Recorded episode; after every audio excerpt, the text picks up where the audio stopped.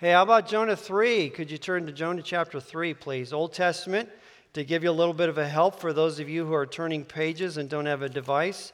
It's right after the book of Obadiah. That, that ought to help a lot. Okay, another hint. It's just before the book of Micah. Maybe that'll sew it up for you. Yeah, Jonah. So in golf, they call it a mulligan. And in life, they call it a do over. So in golf, if you make a bad shot and you're with the right people, you just set the ball down and take another shot. In life, uh, boy, I'd like to have some mulligans. And sometimes as a sports fan, I would love for my team to have a mulligan.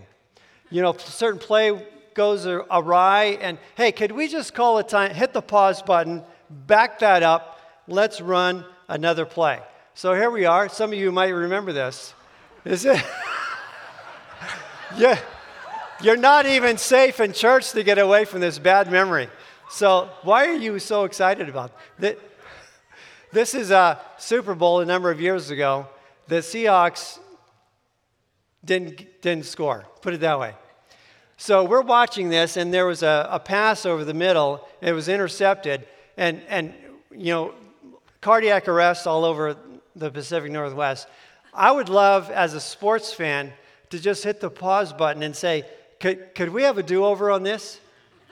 And, and line them up the same way, exactly the same way. Okay, in this, in this t- case, instead of throwing the ball over the middle, how about hand the ball to number 24 and let's just see what happens?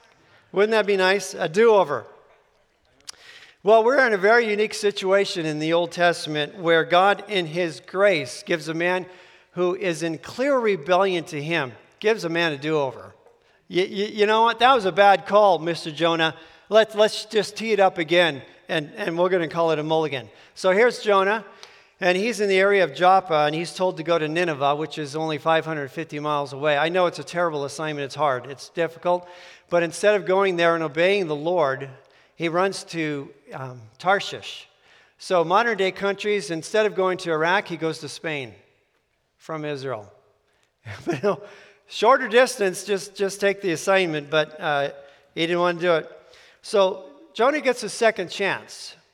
And I think, in a, in, a, in a small way, this represents the big second chance that God gives to all of us new life in Christ. Wow. So, we can go ahead and uh, take this photo off. I'm going to read to you a couple of passages. I know I've got you in. Um, I've got you in, in the book of Jonah. I want you to stay there. I'll just read uh, first from the Psalms and then from the book of Hebrews. Listen for the, the grace of second chance in these readings.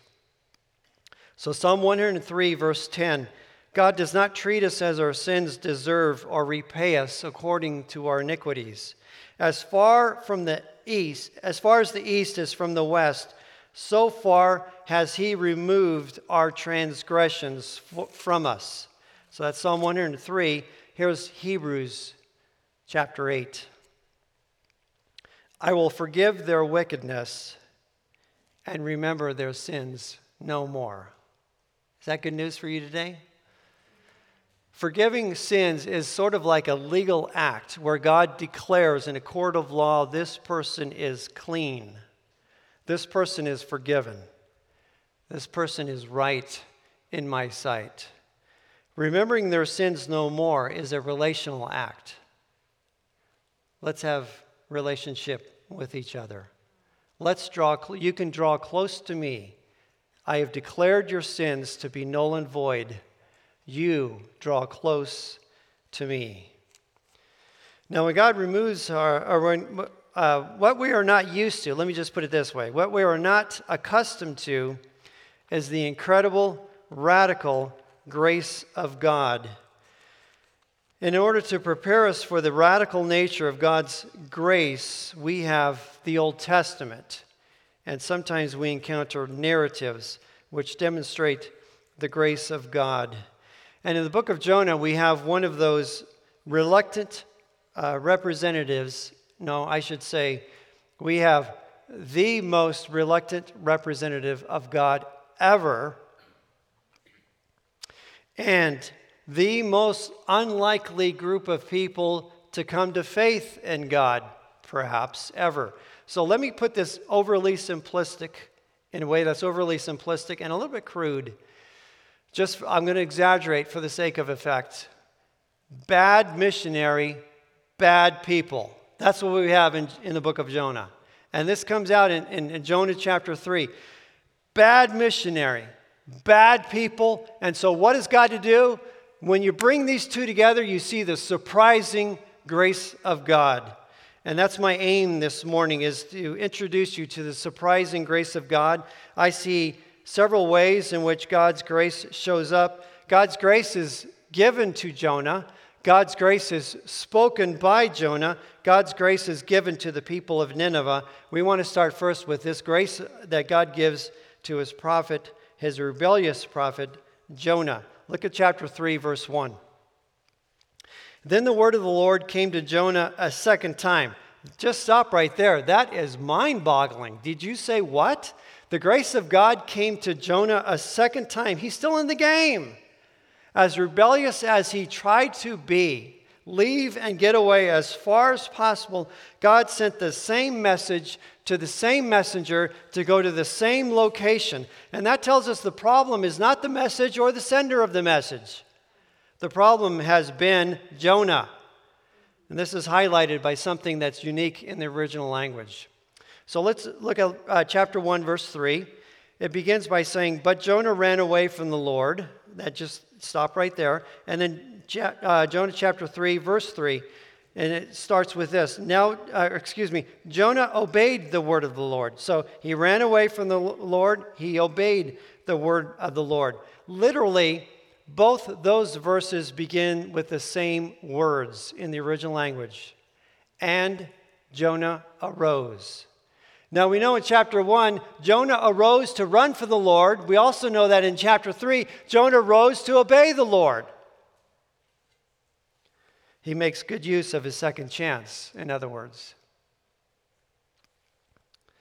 Jonah's uh, conflict really begins with an inner conflict. And that's revealed in chapter 1, verse 9. Look at this. They're on a ship at sea. The storm is sent by God. The ship's going to go down. Everybody seems to know it, including Jonah. And so the sailors on the ship ask him, What should we do? Jonah answered, I am a Hebrew, and I worship the Lord, the God of heaven, who made the sea and the land. Now, everything about that statement is true. Jonah is not deluded here. He's not speaking in the context of darkness. He's actually quite accurate. What put Jonah in such a turmoil is his corresponding to the desire to run from the Lord. Jonah knew he belonged to God. Jonah embraced the sovereignty of God. Jonah knew of his responsibility and yet he wanted none of that.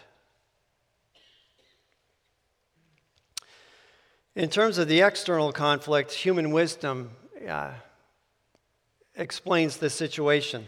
These people who are far from God, as demonstrated by their evil and their wickedness, uh, Jonah perceives them, them to be basically out of reach.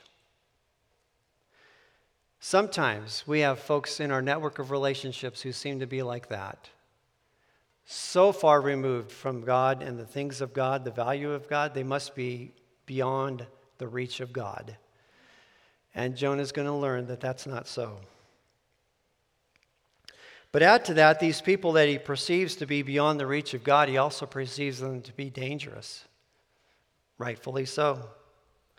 So Jonah wants nothing of this assignment. It's uh, perhaps appearing to him to be a no win situation, and he might die.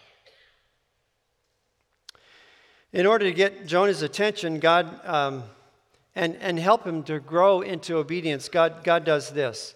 So, God, in his sovereignty, led Jonah through judgment, mercy, and then grace. Jonah is told by God to do the very same thing that he refused to do the first time.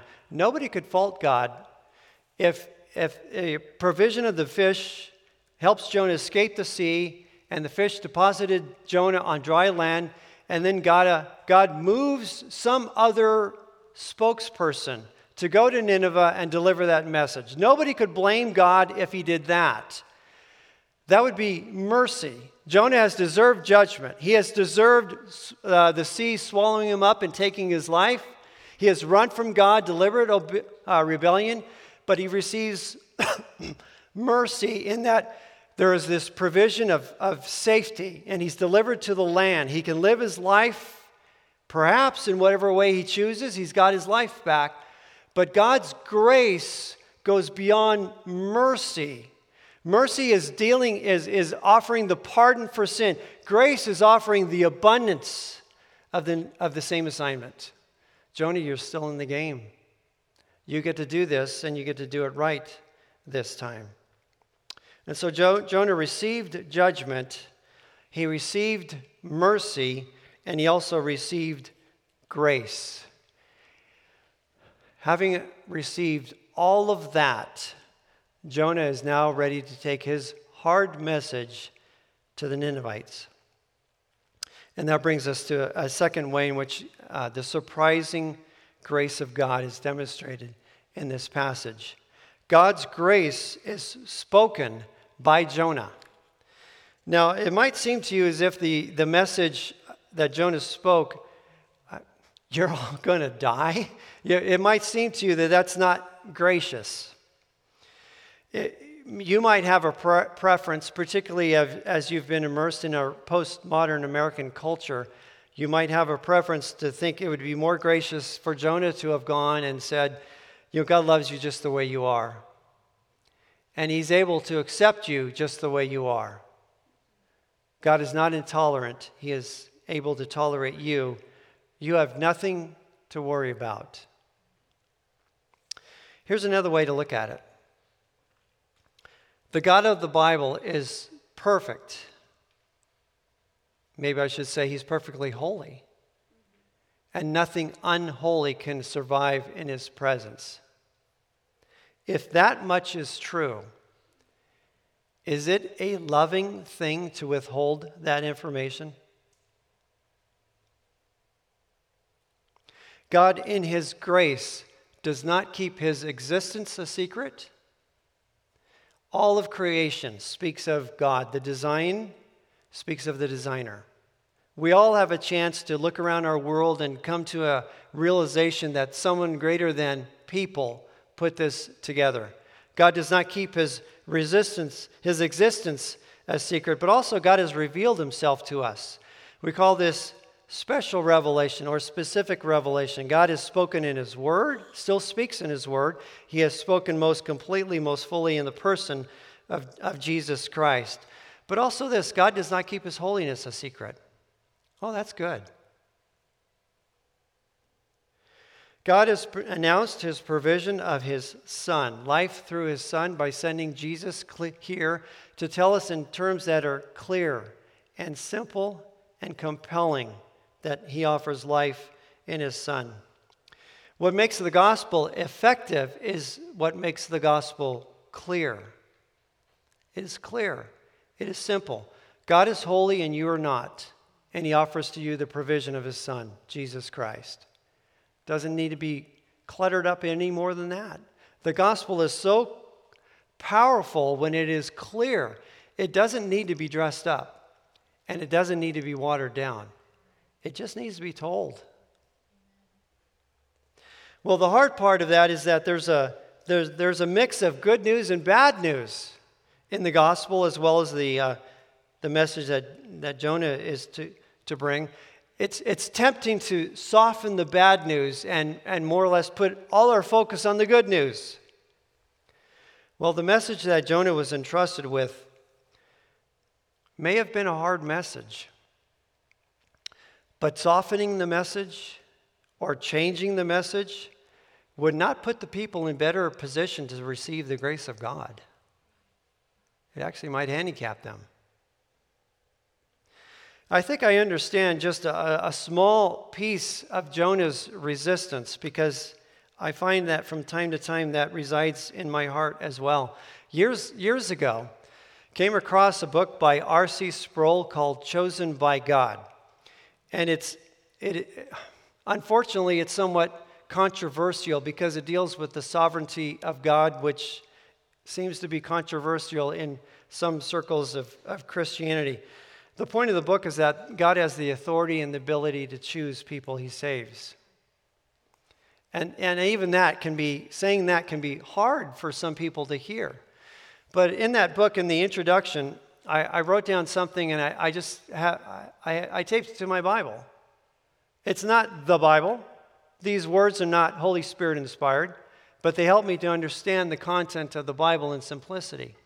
So, this is what R.C. Sproul wrote in his introduction of a book called Chosen by God, which is about the sovereignty of God. You're required to preach, or excuse me, you're required to believe, to preach, and to teach what the Bible says is true, not what you want the Bible to say is true.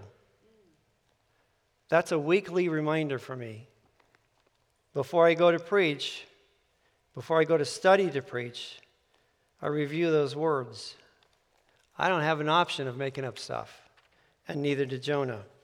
Hard message, yeah, but it's a gracious message because you're telling people that they can become right with a holy God. So, based on Jonah chapter 3, it looks like Jonah um, said more than a short phrase. We have it as a, I think it's a summary statement. Um, 40 days, 40 more days, and Nineveh will be overturned.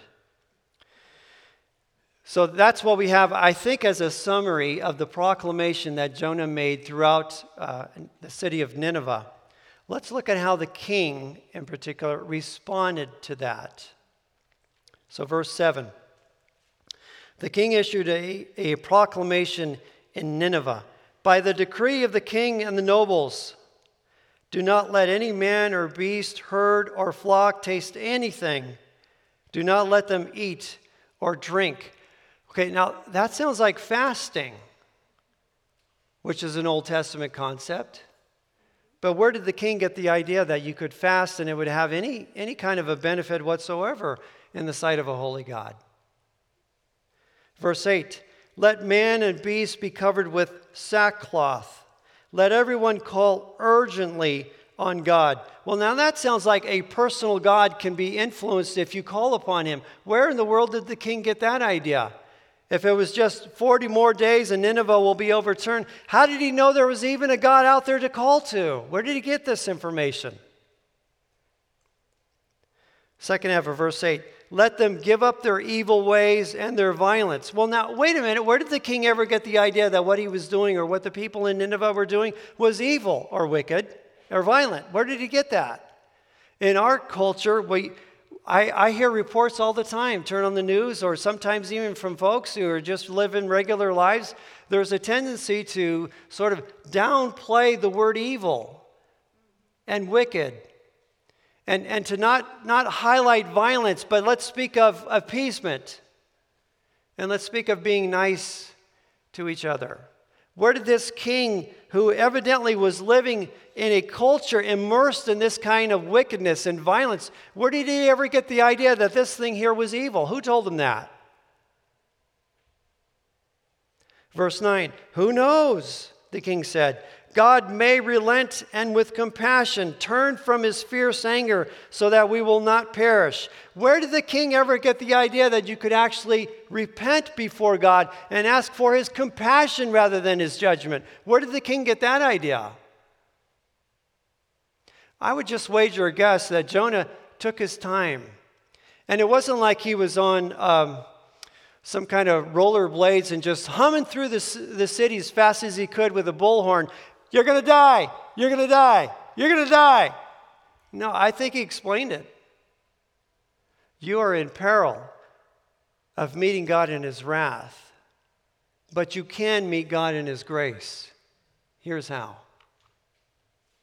And that echoes the, the New Testament sentiment of calling people to have a right relationship with God through the person of Jesus Christ. So, my opinion, it's a summary statement in order for the king to clearly understand God's judgment and mercy and grace. Jonah must have said some more things then 40 more days, and you're in trouble. Let me try to summarize it with this statement. I, I, I intended to, I think I put it on your notes. God, in His sovereignty, has revealed the depth of His mercy by telling us about His judgment, which prepares us for His grace. So, God revealed the depth of His mercy by sending Jonah to Nineveh to tell them about His judgment, and that prepared them to receive His grace. And He's still in the business of doing the same thing even today. God, in His grace, has made Himself known and how it is that we can have relationship with Him. So, the essence of missions, since we're in Missions Month, I, the essence of missions comes down to this people bring the message, God brings the repentance. No missionary, no matter how skilled, can convince a person to repent. That is required by the work of the Lord.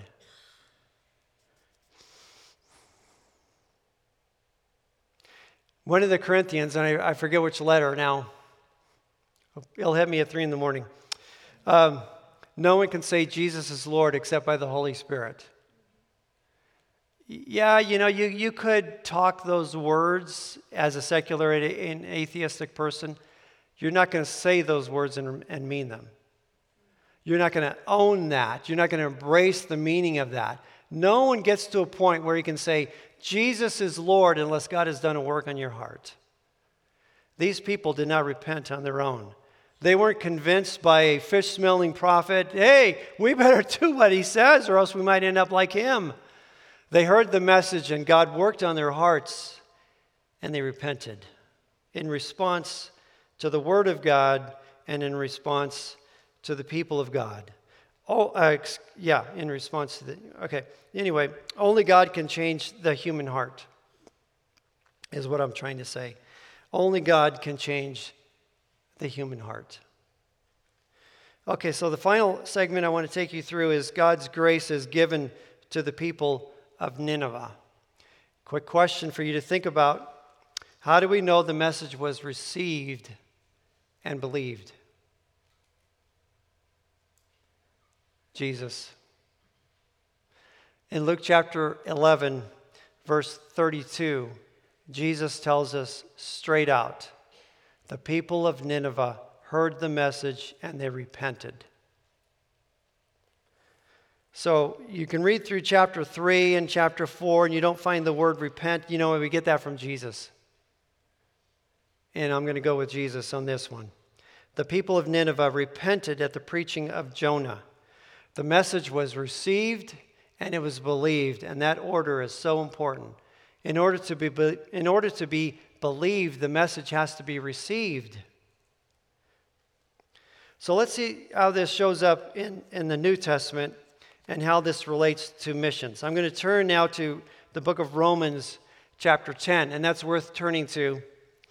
If uh, you have a Bible and you're turning pages, or get on your device and find the book of Romans Turn to chapter 10. And let's see how this uh, shows up in relation to missions. While you're turning there, I'm going to nab a drink of water.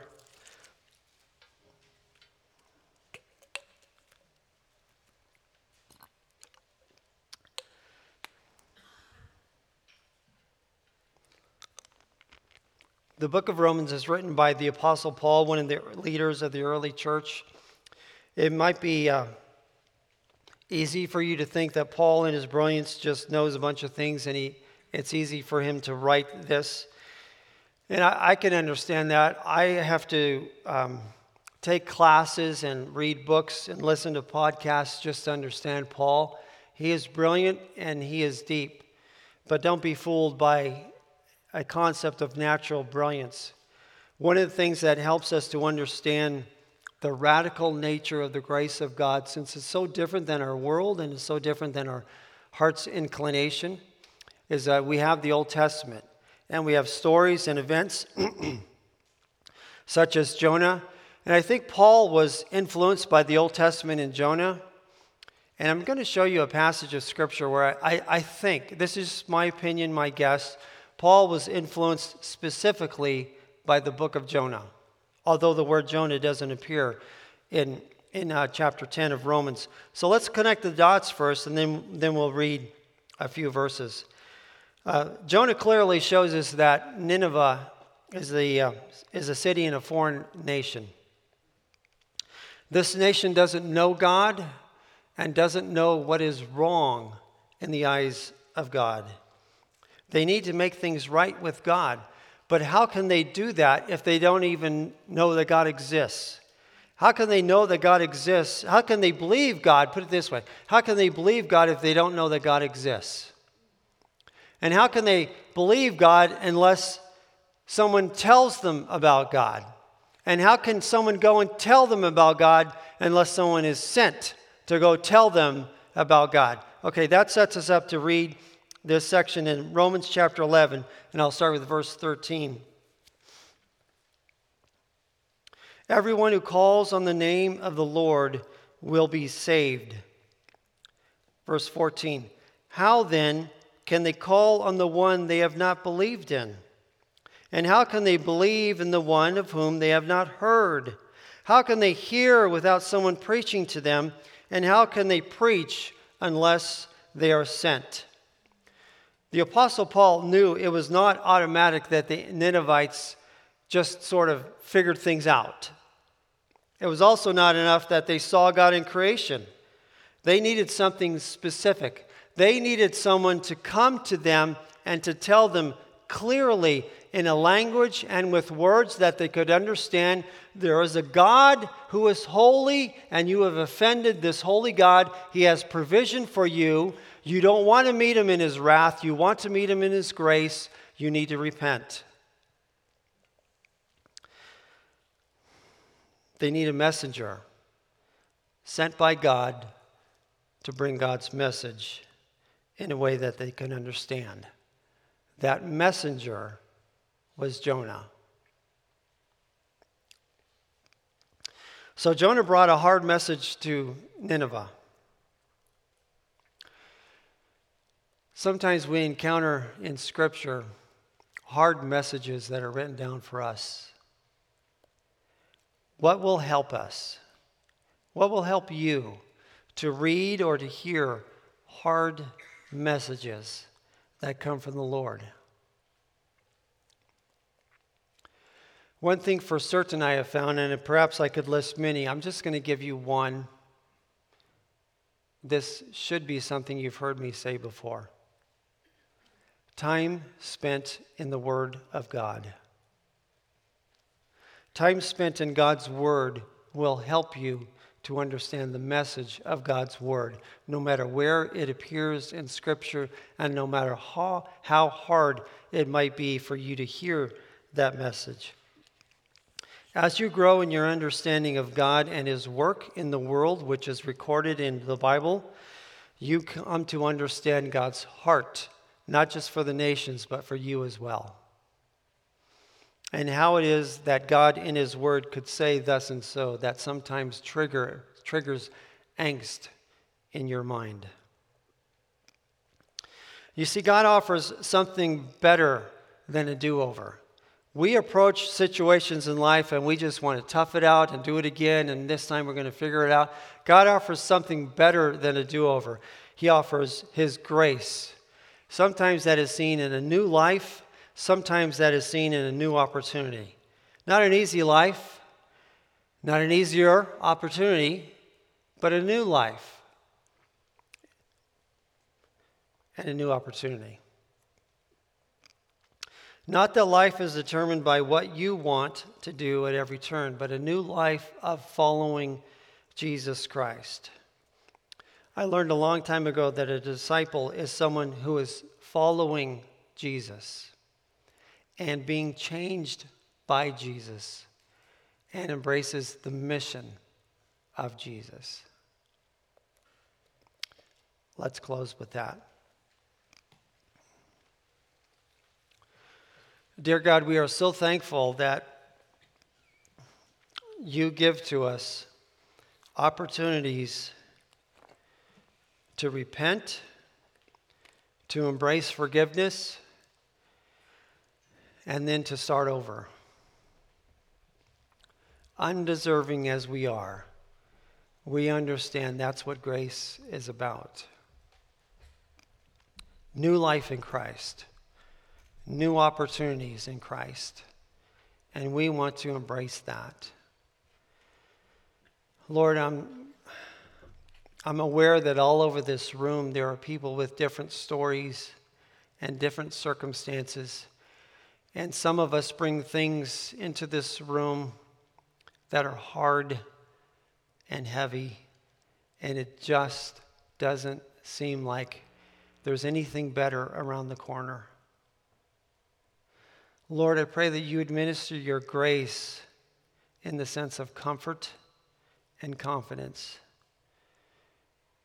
Grant us again that understanding that we could know that you are sovereign, all things in your hands. We are not outside of your reach, and neither is that other person that sometimes we pray for and we hope to see change in our lives and in the lives of those around us. Lord, please take what is hard and heavy and make something new. In Jesus' name I pray. Amen.